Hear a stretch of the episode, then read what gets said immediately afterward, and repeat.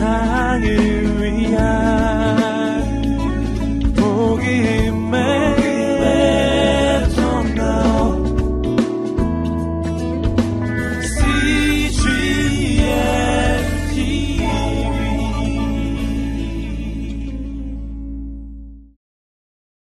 오늘은 예수님을 놀라게 한 믿음의 사람에 대한 말씀을 드리고자 합니다. 예수님께서는 오늘 본문 누가복음 7장에서 아, 이름도 알려지지 않은 한 로마 백부장의 믿음을 칭찬하고 계시며 또한 칭찬에 머무르는 것이 아니라 놀라워하시는 그런 모습을 보여주고 있습니다. 오늘 본문 9절의 말씀을 보십시오. 9절 말씀 함께 읽습니다. 시작. 예수께서는 이 말을 듣고 백부장을 놀랍게 여겨 돌아서서 따라오던 사람들에게 말씀하셨습니다. 내가 너희에게 말한다. 이스라엘에서도 이렇게 큰 믿음을 본 적이 없다. 예수님께서 이 백부장을 놀랍게 여기셨다. 이 백부장의 믿음에 대해서 놀랍게 여기셨다. 그리고 이렇게 말씀하셨습니다. 이스라엘에서도 이렇게 큰 믿음을 내가 본 일이 없다. 예수님의 말씀처럼 이스라엘의 속한 먼저 선택을 받은 유대인들 중에서도 이렇게 예수님께서 어, 놀라워하시고 칭찬하신 믿음이 없었습니다. 사실 예수님을 놀라게 할 믿음을 보여주어야 될 사람들은 누구였겠습니까? 사실 제자들 아니었겠습니까? 먼저 선택을 받았고 또 모든 것을 버려두고 예수님을 따랐던 이 제자들. 이 제자들이야말로 예수님을 놀라게 할 믿음을 보여주어야 할 사람들이었습니다. 그러나 어떤 제자들 가운데 어떤 제자도 예수님을 놀라게 한 믿음을 보여준 사람은 없습니다. 오히려 믿음이 적은 자들아, 왜 나를 의심하느냐? 예수님을 함께 가까이 따라다니며 기적을 보며 예수님의 그 친히 육성의 말씀을 상황마다 들었던 제자들조차도 예수님에게서 믿음이 적은 자라는 그런 평가는 받았어도 내 믿음이 크도다. 내가 이만한 믿음을 본 일이 없다라는 평가를 받은 제자가 한 명도 없다는 것이죠. 오히려 신약 성경에 예수님으로부터 큰 믿음이다. 라고 칭찬받았던 사람은 두 사람입니다. 두 사람 모두 이방인입니다. 한 사람은 여자고 한 사람은 남자입니다. 두 분 다 이방인이었어요. 마태복음 15장에 보면은 한 가나안 여인이 자신의 귀신 들린 딸을 예수님께 고쳐달라고 와서 간청하는 모습이 나오죠. 예수님이 침묵하시고 거절하시고 또 거절하셔도 그 주님 앞에 나와서 간구하였을 때 예수님이 그녀의 소원을 들어주시면서 내 믿음이 크도다. 이렇게 칭찬하시는 장면이 나옵니다. 그리고 오늘 본문에 나오는 이 백부장, 마태복음 8장과 누가복음 7장의 이 두 본문이 동일한 사건을 기록하고 있는데 한 로마 백부장의 이름도 알려지지 않는 이 백부장의 믿음을 칭찬하시면서 이 여인에게도 하지 않는 반응이 있었다는 거죠. 그 여인에게는 내 믿음이 크도다 그렇게 칭찬하셨지만 이 백부장의 믿음에 대해서는 칭찬하셨을 뿐만 아니라 오늘 본문에 보면 놀라워하셨다. 놀라워하셨다.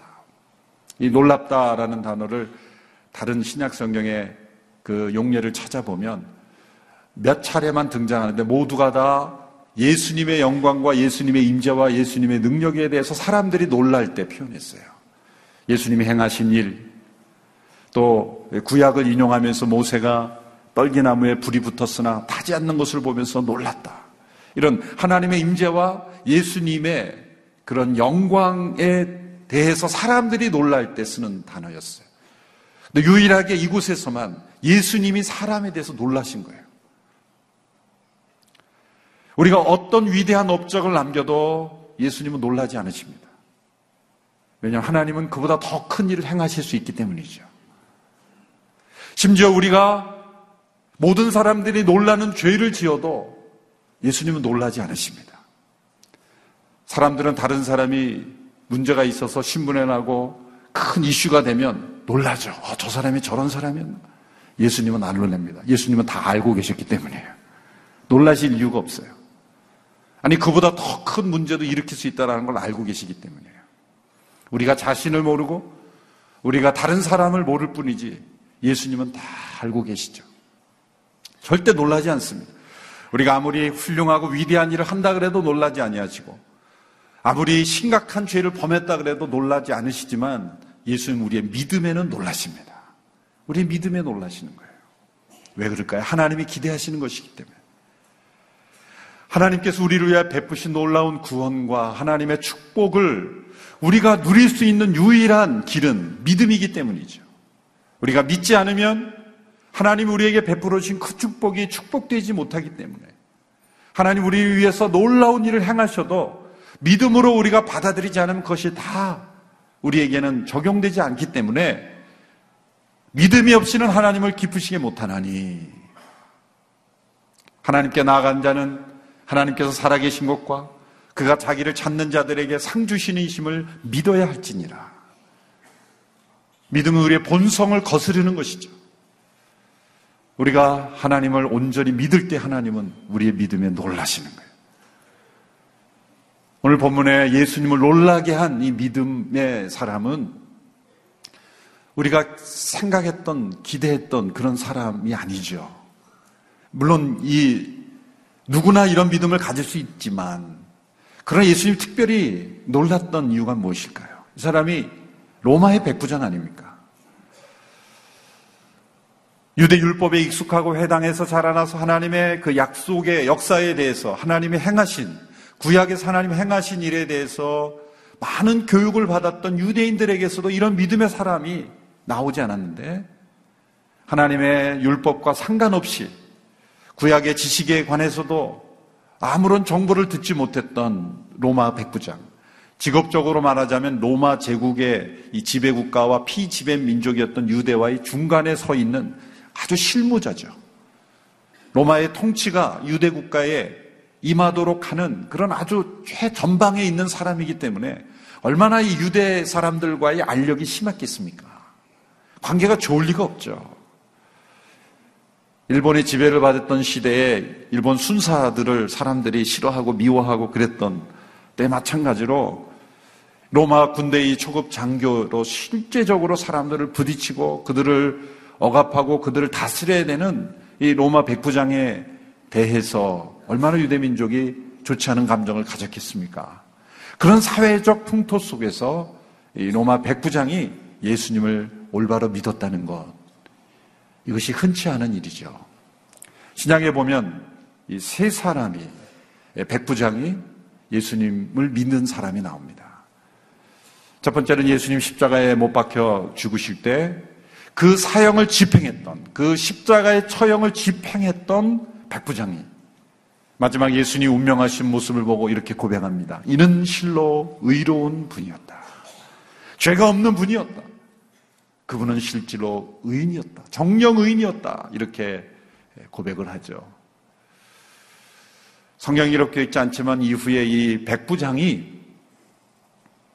로마 황제에게 자신의 그 십자가의 처형, 체험을 고백하는 그런 고백의 문이 어느 정도 사실인지 모르겠지만 빌라도의 보고서라는 글로, 문서로 다녀서 그것이 영국으로도 어, 만들어졌지 않습니까? 영국에는 이름이 말커스라고 나오지만 실제 이름은 정확하게는 모릅니다만 십자가 사형을 집행했던 그 집행관이 예수님의 의인임을 고백했다는 거예요. 두 번째로 사도행전 10장에 보면 이 고넬료라고 하는 가이사라의 백부장이 유대인들을 통해서 하나님을 경유하는 사람이 되었고 그리고 유대 율법을 지키질 수는 없지만 이방인으로서 하나님을 아는 사람이 되어서 환상 가운데 베드로를 초청해서 말씀을 들으라는 계시를 받습니다. 그래서 베드로를 초청해서 말씀을 들을 때 성령이 충만하게 내림으로 이들이 방언을 하게 되고 그리고 결국 세례를 받게 되는 놀라운 일에 나타납니다. 고넬료. 그리고 오늘 본문에 나오는 이 이름이 알려져 있지 않는 이 로마 백부장입니다. 이 고넬료와 이 백부장은 그 당시 하나님을 경유하는 사람이다. 영어는 God fearer 이렇게 부르는데 하나님을 경유하는 사람이라는 사람들이 생겨나기 시작했어요. 로마 그 제국과 이 유대 민족이 함께 연결되어서 부딪히면서 살아가면서 그 가운데 이런 사람들이 등장하기 시작했죠. 할례를 받지 않고 유대 율법을 지키진 않지만 유대인들이 섬기는 그 하나님을 동일하게 마음으로 섬기며 지지해주며 축복해주며 그리고 그 하나님과 교제하며 살아갔던 사람들이 나타나기 시작했습니다. 바로 이 백부장이 그러한 사람들이었다는 거죠. 이 백부장의 믿음이 어떠한 믿음이었기에 예수님이 놀라워하셨는가? 그리고 이 기록을 통해서 우리의 믿음도 이렇게 놀라운 믿음으로 주님을 놀랍게 해드리기를 원하시는지를 살펴보아야 합니다. 로마 백부장들 가운데 이러한 믿음의 사람이 나왔다는 것은 어떠한 역사적인 상황, 어떠한 개인적인 직업이 있는지 간에 참된 믿음의 사람으로 살아가는 데는 지장이 되지 않는다. 어떠한 장벽도 복음의 능력 앞에는 있을 수 없다. 어떤 시대적 상황, 어떤 개인적인 상황, 가정 상황, 직업, 모든 것들이 이 복음과 성령의 역사 앞에서는 아무 장벽이 되지 않는다는 거예요. 복음은 사람을 차별하지 않는다는 거죠. 복음은 인간이 만든 어떤 제도와 문화와 장벽도 다 뛰어넘어서 로마의 백부장들도 이렇게 예수님 앞에 올바른 믿음을 가졌다면 우리가 시대적 상황 때문에 개인적인 상황 때문에 또 개인적인 직업 때문에 어쩔 수 없어서 예수님을 믿지 못한다고 말한다는 것은 다 핑계일 뿐이다. 우리의 모든 인간적인 상황, 그것을 뛰어넘는 복음의 능력과 역사가 있다는 것이죠. 그러므로 우리 안에 참된 믿음이 있다면 다른 사람을 바라볼 때도 저 사람은 로마 백부장이기 때문에 아웃. 저 사람은 이런 사람이기 때문에 아웃. 이렇게 수많은 사람들을 아웃시켜보. 요즘은 아웃이 유행이더라고요. 무슨 뭐 이슈만 나면 누구 아웃 이런 식으로 그거 안 좋은 겁니다. 아웃이라는 말은 사람이 있을 수 없는 거예요. 당신 아웃, 당신 아웃. 우리는 인간은 서로 그렇게 아웃시키는 그럴 수 있는 권리와 권위가 있는 사람들이 아니에요. 복음은 그 누구도 아웃시키지 않습니다. 로마의 백부장일지라도 오히려 그 가운데서 참된 믿음의 사람이 나오고 예수님을 놀라게 한 사람들이 나왔다는 것은 오늘 이 시대에 우리 크리스찬들이 생각하는 저 사람들은 아니야 라고 하는 가운데서 예수님을 놀라게 할 믿음의 사람들이 나온다는 거예요. 그 수많은 무슬림 가운데 예수님을 놀라게 할 믿음의 사람이 나올 수 있다는 거죠. 저 공산주의 가운데서도 예수님을 놀라게 할 믿음의 사람이 나온다는 거죠. 오히려 어려서부터 성경에 익숙하고 교회 출석에 익숙한 사람들 가운데는 믿음의 사람을 찾아보기가 어렵고 오히려 척박한 광야 같은 상황 가운데에서 자, 믿음을 어떻게 저렇게 믿었을까라고 생각하는 사람들이, 믿음의 사람들이 등장한다는 거죠. 인도네시아에도 보면 그 수많은 사람들이 있지만 그 가운데 믿음의 사람을 찾아보기 어려운 가운데서 참된 믿음의 사람들이 나오잖아요. 중국 공산당 치하에서 수많은 사람들이 믿음을 갖지 않지만 CGN TV를 통해서 은혜 받고 참된 믿음의 삶을 살고 예수님을 놀라게 할 믿음의 사람이 그 어딘가에 있을 것이라는 거예요. 우리 모두는 안락한 예배 환경에서 좋은 예배당에서 풍성한 예배와 그런 말씀과 그러한 교제의 공동체 속에서 살아가지만 오히려 믿음을 찾아보기가 어렵다. 마치 예수님과 가까이 했지만 그 제자들 가운데 예수님을 놀라게 한 믿음의 사람이 없었던 것처럼 오늘 이 시대에도 그러한 일이 일어나고 있지 않는가. 우리는 이 말씀을 통해서 도전받고 또한 새롭게 결단해야 될 줄로 믿습니다. 이 사람의 믿음이 어떤 믿음이었기에 예수님을 놀라게 한 믿음이었는가? 이 로마 백부장의 종이 병이 들었습니다. 마태복음 8장에 보면 중풍병에 걸렸다.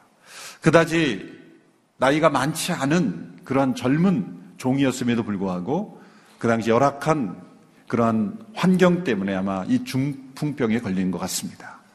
몹시 고통스러워하는 하루하루가 살아가기가 어려운 그러한 상황 속에서 이 백부장은 이 종의 병을 고쳐주기 위해서 예수님을 찾아 간청함으로 이 병의 공이, 병이 종의 병이 고쳐졌다라는 그런 내용입니다.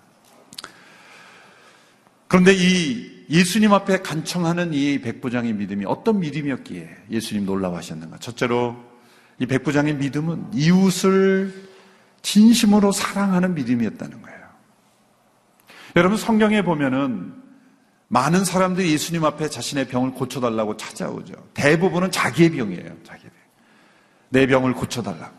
너무나 자연스럽고 우리가 이해할 수 있는 그런 반응이죠. 두 번째 그룹들은 자신의 가족들이에요. 사랑하는 딸이 병들었습니다. 아들이 병들었습니다. 또 부모님이 병들었습니다. 그것도 자연스러운 반응입니다. 또 친구들을 위해서 예수님 앞에 나옵니다. 중풍병 걸린 친구를 매서 마가복음 2장에 보면 예수님 앞에 데리고 나오죠. 자기 자신, 가족, 친구 이렇게 자기와 관련된 사람들을 예수님 앞에 고침받도록 하는 것 가운데 가장 감동적인 것은 자신의 종을 병이 든 종을 예수님 앞에 고침받도록 간청했다는 것은 유일한 사건이에요. 오늘 이 시대에 직장에서 함께 일하는 직원, 뭐 그런 개념이 아닙니다. 1세기의 종은 소모품이었어요. 소모품이었어요. 공식적으로 그 당시에 있었던 문서들 보면은 종에 대한 취급을 이렇게 권면하고 그 당시 문화를 이렇게 보여주는 글들이 나온다 그럽니다. 동물이 병이 들면 버려버리는 것처럼 종도 병이 들면 버리는 것이다. 그런 것이 그 당시의 사람들의 사고방식이었어요. 심지어는 로마의 어느 귀부인은 여주인은 자신의 여종이 자신의 머리를 만지는 종이 있었는데 이 머리를 이 헤어 뭐 드라이를 잘못했는지 하여튼 머리를 잘못 깎았는지 머리를 마음에 들지 않는다고 그 여종을 죽이는 그런 일들이 아주 다반사예요. 그리고 또 시장에 노예 시장에 가서 새로운 종을 사오는 거예요. 인권은 물론이거니와 그 폭력과 착취와 엄청난 그러한 인권 유린이 자행됐던 로마 그 시대의 종. 그러므로 중풍병에 걸려 죽어가고 있는 종은 그냥 버리면 되는 겁니다.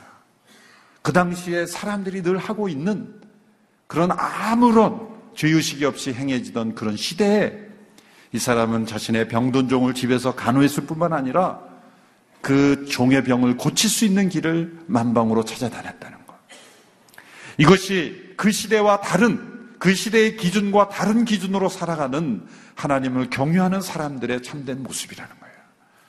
오늘날 크리스천들이 운영하는 기업, 사업, 여러분들의 가정, 우리 크리스천들을 돕는 그런 주변에 있는 많은 사람들에게 우리가 어떤 태도로 대하는가가 우리 믿음의 열매요 모습이라는 거예요.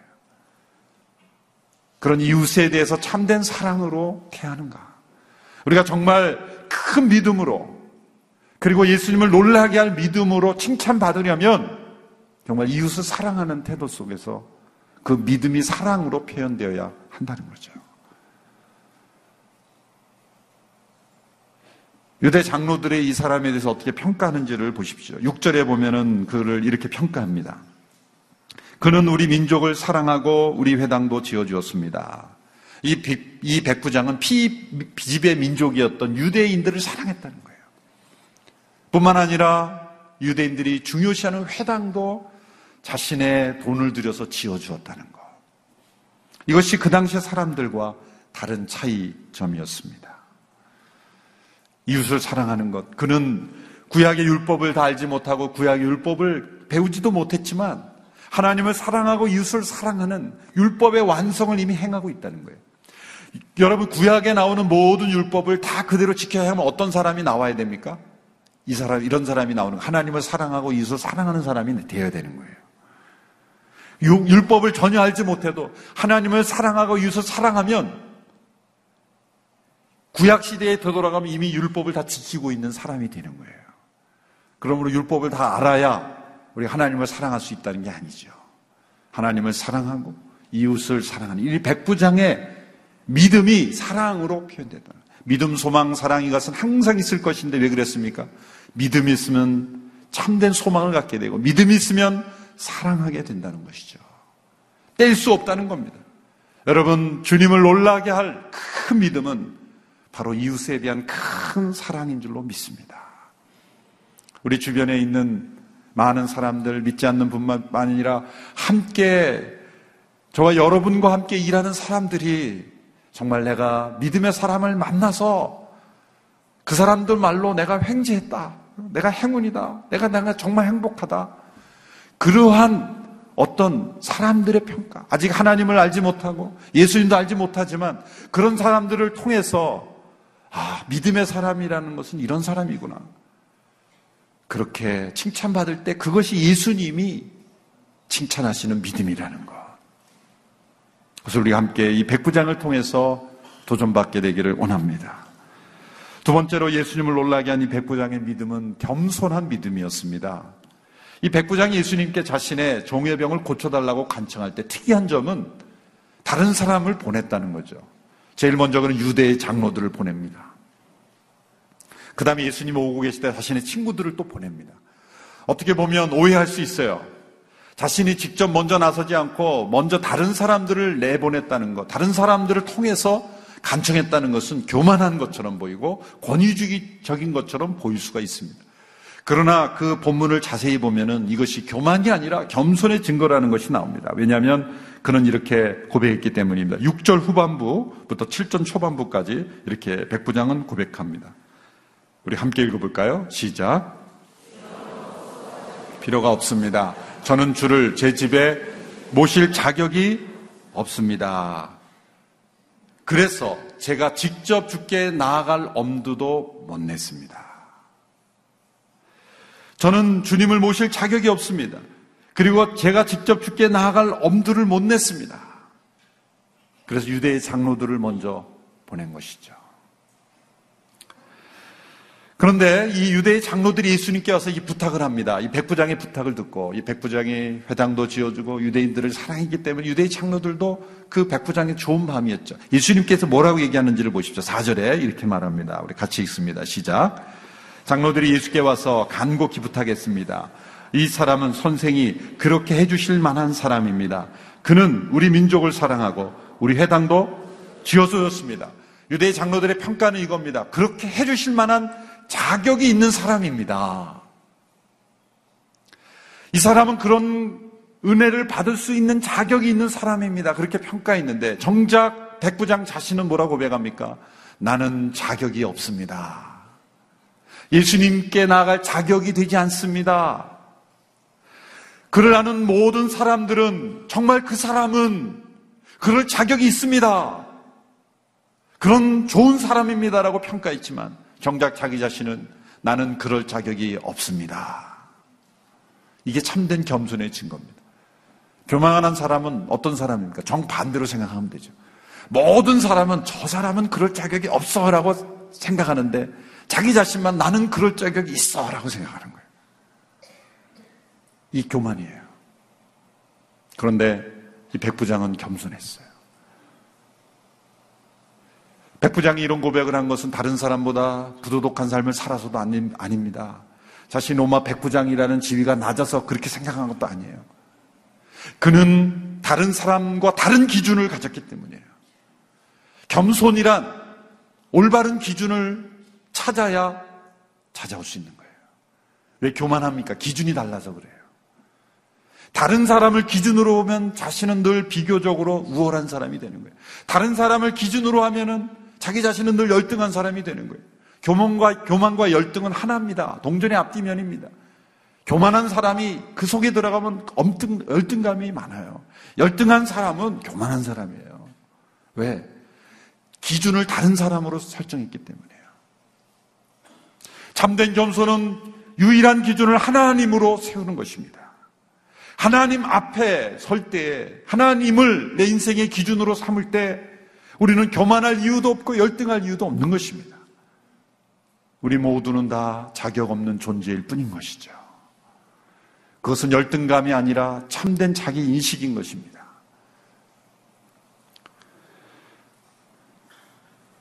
이 백부장이 왜 자기 자신이 자격 없다 그랬습니까? 다른 사람을 기준으로 한 것이 아니라 절대 하나님, 빛이신 하나님 앞에 자신을 비췄기 때문에 자신은 자격이 없는 거죠. C.S. 루이스라는 분이 쓴 명작, 순전한 기독교, 미어 크리스천티라는 책에 보면 이런 글이 있습니다. 제가 한번 읽어보겠습니다. 자막이 준비돼서 한번 보십시오. 사람은 선해지면 선해질수록 자기 안에 남아있는 악을 더 분명히 깨달을 수 있습니다. 반면에 악해지면 악해질수록 자신의 악을 깨닫지 못합니다. 어느 정도 악한 인간은 자기가 그리 좋은 사람은 못 되다는 것을 압니다. 그러나 철저하게 악한 사람은 자기가 옳다고 생각합니다. 여러분, 우리 모두가 다 그리 좋은 사람은 아니라는 걸 아시죠? 그럼 어느 정도 악한 사람이에요? 어느 정도 악한 사람? 인정하십니까? 아, 별로 기분 나빠하시는 분이 있는 것 같은데. 하나님 앞에 서게 되면 우리 모두가 철저한 죄인이라는 걸 깨닫게 되는 거예요. 나는 예수님 없이는 하나님 앞에 절대 설 수 없는 자격 없는 자들이라는 것. 우리가 하나님 앞에 기도할 자격이 있어서 기도할 수 있는 게 아니죠. 왜 예수님의 이름으로 기도합니다를 붙여야 됩니까? 그건 주문이 아니에요. 속으로는 나는 자격이 있어 하나님이 내 기도를 들어주셔야 된다는 교만이 꽉 차 있으면서 예수님의 이름으로 기도합니다. 주문처럼 붙이는 게 아닙니다. 예수님의 이름으로 기도한다는 것, 예수님의 이름을 의지한다는 것은 나는 기도할 자격이 없다라는 것을 고백하는 겸손의 고백인 것입니다. 예수님 아니면 나는 하나님 앞에 나갈 수 없는 아무런 자격 없는 자라는 거기서부터 출발하는 것, 그것이 주님을 놀라게 한 믿음인 것입니다. 큰 믿음은 깊은 겸손으로 나타납니다. 동일하게 큰 믿음이라고 칭찬받았던 마태복음 15장의 그 가난 여인도 예수님이 침묵하고 거절하시고 마지막에 이렇게 말하죠. 자녀의 떡을 취하여 개들에게 주이 마땅치 아니하다. 그럴 때 여인이 뭐라고 말했습니까? 주여 옳습니다. 주여 옳습니다. 주님이 내 기도에 응답하지 않으셔도 주님은 오르십니다. 그렇지만 자녀의 떡에서 떨어지는 부스러기도 개들이 먹지 않습니까? 저는 부스러기 은혜라도 족합니다. 자신을 부스러기 은혜라도 족하다고 말한 것은 주님의 능력은 극대화시키고 자신은 극 최소화시킨 거예요. 자신을 낮춘 거죠. 나는 주님의 부스러기 은혜만 있어도 족한 사람입니다. 왜 나는 아무 자격이 없는 자이기 때문입니다. 여러분 이런 겸손한 믿음으로 주님 앞에 나아가 주님을 놀라게 하는 믿음이 될 수 있게 되기를 축원합니다. 세 번째로 주님을 놀라게 하는 백부장의 믿음은 이 말씀의 능력을 절대적으로 신뢰했다는 겁니다. 자, 유대의 장로들을 간청하자 예수님이 이 간청을 들어주셔서 백부장의 집으로 가는 도중에 거의 가까워왔을 무렵에 예수님 오신다는 소식을 듣고 백부장이 자기 친구들을 또 보냅니다. 그리고 이렇게 말합니다. 주여, 저는 주님을 제 집에 모실 자격이 되지 않으므로 그저 말씀만 하옵소서. 7절 후반부를 한번 보십시오. 7절 후반부에 이렇게 말합니다. 그저 말씀만 하옵소서 하십시오. 그러면 제 하인이 나을 것입니다. 한비에 한번 읽어볼까 시작. 그저 말씀만 하십시오. 그러면 제 하인이 나을 것입니다. 놀라운 믿음이죠. 이 믿음의 절정입니다. 예수님 우리 집에 오실 필요 없습니다. 그냥 거기서 말씀만 하옵소서. 그러면 제 하인이 나을 것입니다. 이 믿음에는 뭐가 들어있는 거예요? 말씀의 능력은 공간적인 거리에 제한을 받지 않는다는 거예요.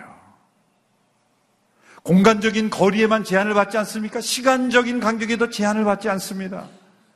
1세기에 예수님의 그 주신 그 말씀이 오늘 21세기에도 동일하게 역사되는 말씀의 능력인 줄로 믿습니다. 모세에게 말씀하신 그 하나님의 말씀의 능력이 오늘 이 시대에도 동일하게 역사되는 줄로 믿습니다. 천지를 말씀으로 창조하신 하나님의 말씀의 능력은 30세기가 되었어도 동일하게 역사하시는 말씀의 능력인 줄로 믿습니다. 말씀의 능력은 시간과 공간에 제한을 받지 않는다는 거예요. 왜?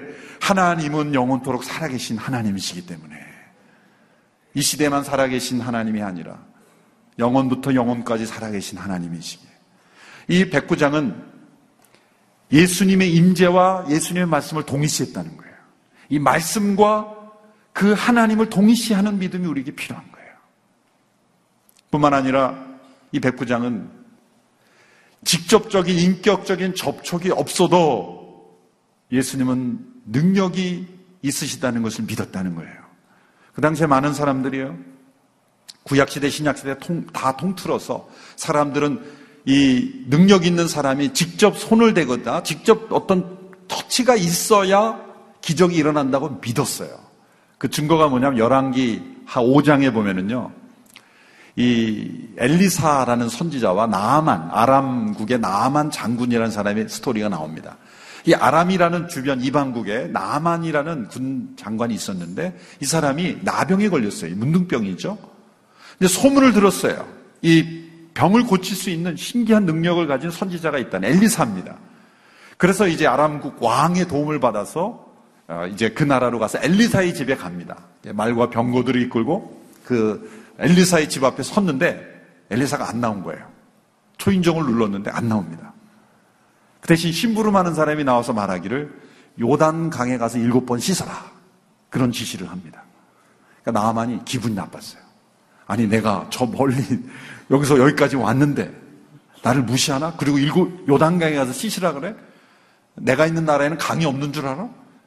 요단강보다 훨씬 더 좋은 강들이 많은데 내가 물이 없어서 여기까지 온 줄 알아? 그럼 막 분노를 합니다. 그 말씀이 열왕기하 5장 10절 11절에 있습니다. 제가 한번 읽어볼까요? 엘리사는 심부름하는 사람을 집 밖으로 보내 나아만에게 말했습니다. 가서 요단강에서 몸을 일곱 번 쓰시고 그러면 당신의 피부가 회복돼 깨끗해질 것이요. 그러자 나아만은 화가 나 돌아가면서 말했습니다. 내 생각에는 그가 직접 내게 나와 서서 그의 하나님 여호와 이름을 부르고 상처 위에 손을 흔들어 내 병을 고칠 줄 알았다. 이게 그 당시 사람들의 관념이었던 거예요. 나아만은 엘리사가 나와서 자신의 상처 위에 손을 대서 고쳐줄 줄 알았다는 거예요. 여러분 오늘 이 시대 우리의 믿음은 어떻습니까? 어떤 그 능력을 가진 분이 신의 연사를 가진 분이 고쳐준다 그럴 때 그 집 앞에 갔는데 나 엘리사처럼 말이죠. 돌아가시오. 그럼 나을 것입니다. 그럼 믿습니까? 그래도 안수라도 해주는 게 더 효과가 있지 않을까?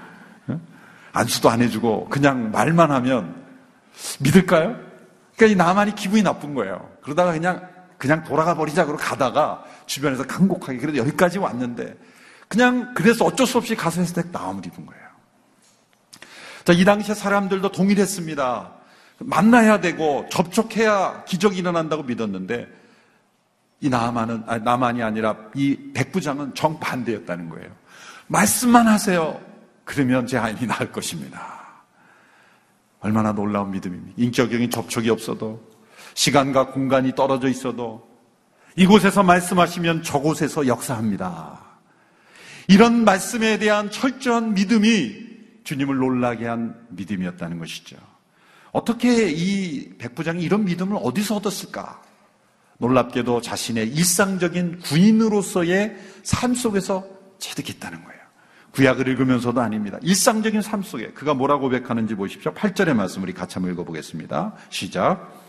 저도 상관 아래 있으면서 제 아래도 부하들이 있는 사람입니다. 제가 부하에게 가라 하면 가고 오라 하면 오며 하인에게 이것을 하라 하면 합니다. 로마의 백부장으로서 100명의 자신의 지위를 받는 군사들이 자기가 집에서 하라 그러면 하더라는 거예요. 그 명령의 권위가 집행되지 않습니까? 하인에게 하라라고 하면 그 권위에 따라서 움직이지 않습니까? 그러므로 예수님이 어느 곳에 있든지 예수님이 말씀하시는 그 말씀의 권위가 실행될 것 아니겠습니까? 그는 군인으로서의 일상적인 체험에서 영적인 원리를 깨달았다는 거예요. 얼마나 놀라운 일입니까? 하나님의 일반 계시죠. 만물의 왕이, 만왕의 왕이시고 만유의 총사령관이신 하나님께서 말씀하시면 그 말씀의 능력은 어느 곳에 어떤 시대든지 그대로 이루어진다. 그것을 그는 믿었다는 거예요. 여러분 이런 말씀에 대한 절대 확신을 가지고 우리 주님을 놀랍게 하는 믿음의 사람이 될 수 있게 되기를 축원합니다. 백부장은 그저 말씀만 하시면 낫습니다. 이렇게 고백했는데 예수님 어떻게 반응하셨습니까? 예수님의 마지막 반응이 더 놀라워요. 예수님은 아무 말씀도 하지 않으시고 칭찬만 하셨어요. 놀라워 하시만 하셨어요. 이스라엘에서도 이만한 믿음은 내가 보지 못하였다. 놀라워 하시고 칭찬만 하셨어요. 자, 말씀만 거기서 하십시오. 그러면은 말씀하셔야 되잖아요. 내 종이 나을지어다. 내 종은 나을 것이다. 뭐 이런 멘트가 나와야 되는데 예수님은 한 말씀도 이 종의 병이 고쳐지는 것에 대해서는 말씀하지 않으셨어요. 그런데 놀라운 것은 그 집에 가보니까 나아 있었다는 거예요. 그러니까 예수님은 더 놀라운 분이시죠. 예수님은 이 백부장이 믿음에 놀라웠지만, 이 믿음이 놀랍지만, 예수님은 그 놀라운 믿음보다 더 놀라운 분이신다는 거예요. 예수님은 아무 말씀도 하지 않으시고 고치시는 분이라는 거예요. 예수님은 한 말씀도 말씀의 이 매개체, 말씀이라는 그 매개체, 그 주님의 임재하심을 통해서 나오는 매개체가 있어야 역사되는 줄로 믿으지만 말씀 없이도 하나님은 놀라운 일을 행하시는 분이라는 거예요. 얼마나 놀랍습니까? 주님은 이 백부장의 믿음에 놀랍지만 우리는 그 예수님의 더 놀라운 주님의 능력에 우리는 놀라야 하는 것입니다. 한 말씀도 하지 아니하시고 놀라운 일을 이루실 수 있는 그분. 꼭 말씀하셔야 일을 이루시는 것이 아니라 속에 의지와 뜻만을 가지고도 역사되게 하시는 주님의 놀라운 능력을 누리는 이 사건을 통해서 발견하게 됩니다. 백구장의 이러한 믿음에 놀라운 사람이 되어 예수님을 놀라게 할 수 있었다면 우리가 어떤 상황과 환경과 어떤 직업과 어떤 나이와 어떤 시대, 어떤 성편에 있든지 간에 믿음으로 살아간다는 것은 가능한 일이다. 라고 우리에게 말씀하시고 정말 우리가 참된 믿음의 사람이라면 그 당시에 종을 긍휼히 여기고 사랑했던 유대민족을 사랑했던 백부장처럼 이웃에게 우리가 참된 사랑의 태도로 나가는 것이 믿음의 증거예요. 그리고 자신을 정말 자격 없는 자로 주님 앞에 겸손하게 낮추는 것이 믿음의 증거예요. 그리고 그 말씀의 권위가 시간과 공간의 제한을 받지 아니하고 말씀만 하시면 역사하신다는 그 믿음으로 나가는 것이 참된 믿음의 사람인 줄로 믿습니다. 이런 믿음을 우리가 날마다 배워가고 체험해가는 우리 모두가 되기를 주님의 이름으로 축원합니다. 기도하겠습니다. 백부장의 믿음을 통해 도전받고 다시 한번 우리의 믿음을 새롭게 합니다. 우리 연약한 믿음, 적은 믿음, 나약한 믿음, 이기적인 믿음, 하나님 나라가 아니 나 자신만을 생각하는 믿음에서 벗어나 하나님의 나라와 의를 이루는 믿음 되게 하여 주시옵시고 참되게 이웃을 사랑하며 겸손하며 그리고 주의 말씀하에 능력을 온전히 나타낼 수 있는 믿음이 다 되게 하여 주옵소서 예수님의 이름으로 기도합나이다. 아멘.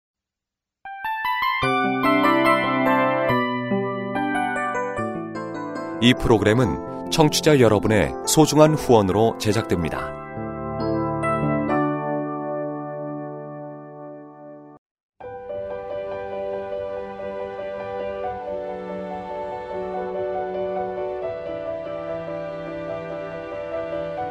세상에는 수많은 교회들이 있지만 더 깊이 있는 말씀 강해를 찾기 위해 크기로만 교회를 선정하지 않습니다. 보다 좋은 영적 콘텐츠를 더 많이 나누기 위해 방송비를 받지 않습니다.